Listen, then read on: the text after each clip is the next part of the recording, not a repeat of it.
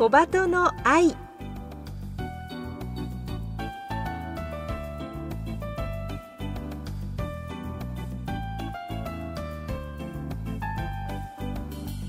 小鳩の愛ポッドキャストまたはラジオクラウドでお聞きの皆さんこんにちは。日本テレビアナウンサー杉上幸恵です。目の不自由な人が安心して街を歩ける社会を目指してこの番組では視覚障害者も晴眼者も共に役立つ情報話題をお届けしています。ラジオ日本では毎週土曜午前8時15分から KNB ラジオでは毎週日曜午前7時15分から15分番組として放送しています。このポッドキャストではゲストの方へのインタビュー部分のみ抜粋してお送りします。本放送と合わせてこちらのポッドキャストもどうぞお楽しみください。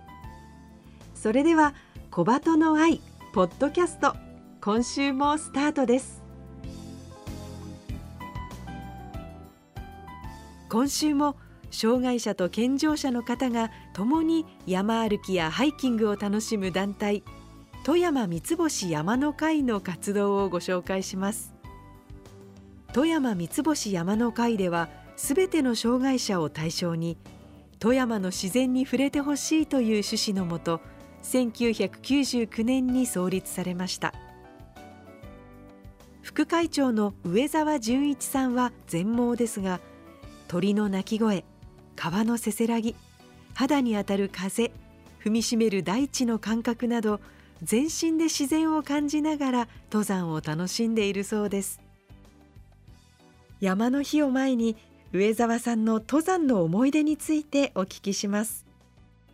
あの上澤さんもこれまでもう様々な山に挑戦されてきたと思うんですけれども、はい、一番思い出深い登山について教えていただけますか？あの入会した頃の2006年の9月の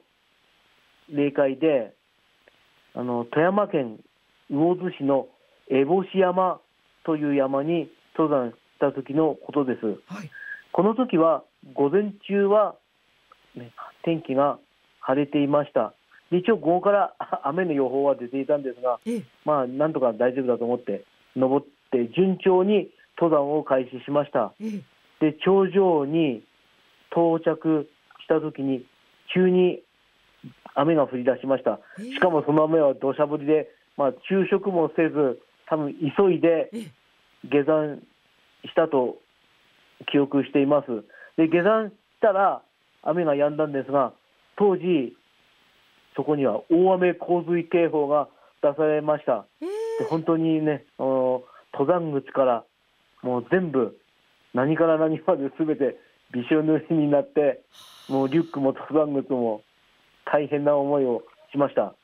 でやっぱり本当に山というのは自然が相手だなということをその時改めて痛感させられたそんな出来事でした。確かにこう山の天気は変わりやすいって言いますもんね、本当山の天気は変わりやすいです。そういうことを改めて痛感してちょっと怖かったです。そうですね。うん、ね足元もぬかるんできたりしまして、うん、もう滑ったり、うん、ぬかるんだとこどこじゃなくてもうびしょ濡れでで雨の音もすごいので感覚もあのカッパとか雨具とかは来たんですけどやっぱり視覚耳も多分隠すような状況だったのですごくなんかやっぱり大変でしたもう。そうですよね。それ以降何か登山の時の準備とか変わりました？やっぱり雨が降る時はリュックとか雨具とかももちろん、ね、装備をしていくこととやっぱり天候とかをしっかり確認していくようにしています。こうね、予報と少しね変わってしまったり変わることもあって、ね、局地的だったり良い方向に変わることもあれば悪い方向に変わることもあります。でも一応大体雨の時はあまり中止とか、ね、その中で判断は前日にされるんですが、やっぱり、ね、その当日、わからんこともありますね。こうもうあらゆる備えをして、はい、一応山に、そうです。教訓になったわけですね。はい、教訓になりました。なるほど。さああの間もなく山の日を迎えますが今年は乗鞍岳に行かれる予定だそうですね。はい、一応水星山の会ではあのご来光を兼ねてあの乗鞍岳に登っています。で昨年も計画されてはいたんですが昨年はコロナ禍で直前に中止になってしまいました。で今年は多分あの開催の予定です。早朝にねご来光を見るってすごく素敵なテーマだなと思うんですが、はい、朝の山ってこうどういう雰囲気なんですか？あの朝の山多分すごく空気も新鮮だと思うし、うん、あの朝の光差し込む光も多分荘厳じゃないかなと想像してます。8月ですけれども山って上澤さん、やっぱり涼しいんですか？あの乗りらだけは多分涼しいと思います。あの下界とは全然違う涼しさがあると思います。で今回の山の会のその日の乗鞍岳8月11日が山の日ですが、はい、その日の早朝というか深夜、うん、0時ぐらいに富山を出発しバスで乗鞍へ行きます。でそこで登山をしてご来光を見て帰ってくる。そういうツアーになっています。こうね一生忘れられない、はい、ちょっとこう神聖な体験に、はい、なると思います。そうですねコロナもね、はい、乗り越えて3年ぶりの開催ということですもんね。はい。上澤さんが考える登山にこう大切なことって何ですか？登山するために安全が第一ですね。それがまず一つ目ですね。無事に登頂して、無事に下山できて、うん、あとは、まあ、楽しく、ね、まあ、楽しなんか、なんか、良い思い出ができれば、それでいいのかなと思っています。そうですよね。こういろんな自然とのね、交流も人との交流も大事な要素なんだなと、はい、今日お話を伺って思いました。はい、はいさて富山三ツ星山の会では登山以外にもさまざまな活動をされているそうですが、はい、会として今後力を入れていきたい活動はありますか？まず月1回の例外については以前はあの高い山立山とか剣岳という本当に高い山に登っていたんですが、はい、会員の高齢化によってあの登山もソフト化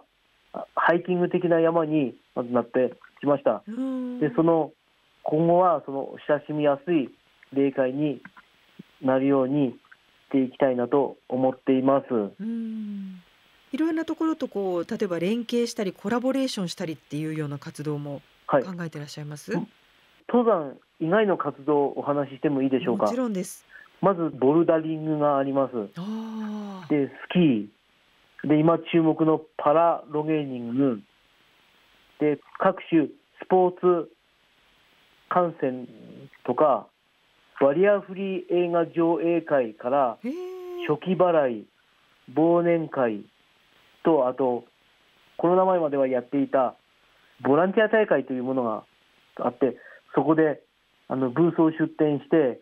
なんかコーラスをもうやっていました。あコーラスもはいこのコーラスはあの富山県の有名なゆうたさんというアーティストさんがおられるがですがその方を中心にみんなで歌を歌ってステージ発表してました。じゃあこう割と文化的な活動もたくさんされてるんですね。文化的な活動もしています。でもあの美味しい忘年会とか 職場でそれが楽しみな人もおられて。あ、そういうこう交流の方がはい、交流の方が楽しくて、職払いと忘年会だけに来る会員さんもおられます。そうなんですね。で、実は山の会、ええ、密かに分けてあって、あの一軍と二軍にな分けてあります。まだなんか巨人みたいですね。あのプロ野球の巨人も一軍と二軍あるように、はい、一軍は山の会でに登る。で二軍はあの初期払いとか忘年会とかそういう飲み会だけに来ると。ああ、なるほど。いうようなに分かれています。あ、じゃああの必ずしも山に登らなくても入ってもいいんですね。でも一応登山そうなんですけど一応基本的には登山 が基本なんでうん、そうなぜひ、んです、ね。うん、はい、あぜひ、うん、すごく幅広いというか面白い。なんか一気にこう入ってみたいと思ってしまいましたがはい、最後に番組を聞いてくださっているリスナーの方に上澤さんからぜひメッセージをお願いします。まず富山県は立山、剣など有名な山もありますがは、い、すぐ近くにもたくさん行ける低い山とか、ハイキング的な山とか、たくさんあります。で、僕も行ったことがない山、いっぱいあるんですが、ぜひ今後、三つ星山の会で、霊界などで取り入れていけたらと思っております。で、また、みこの放送は関東圏とか、ね富山県の皆さんとか聞いておられると思いますが。あラジコでも聞いてると思いますが、ぜひあの興味ある方あのとかサポートしてみたいなという方、ぜひ山の会に入っていただけたらと思っております。楽しくご一緒できたらと思っています。ぜひ山の魅力で人との交流、あのいろんな各種文化的な行事、先ほど言った行事もありますので、ぜひ三つ星の会で、ね、たくさんの方々と交流できるのを楽しみにしています。今日は富山三つ星山の会副会長の上澤純一さんにお話を伺いました。上澤さんどうもありがとうございましたあどう。もありがとうございました。お送りしてまいりました小鳩の愛2週にわたって富山三つ星山の会の活動についてご紹介しましたいかがでしたか？富山三つ星山の会では目の不自由な方のために富山エリアでの登山の相談も応じてくださるそうです詳しくはホームページがありますので富山三つ星山の会と検索してみてくださいここまでのお相手は日本テレビアナウンサー杉上幸恵でした。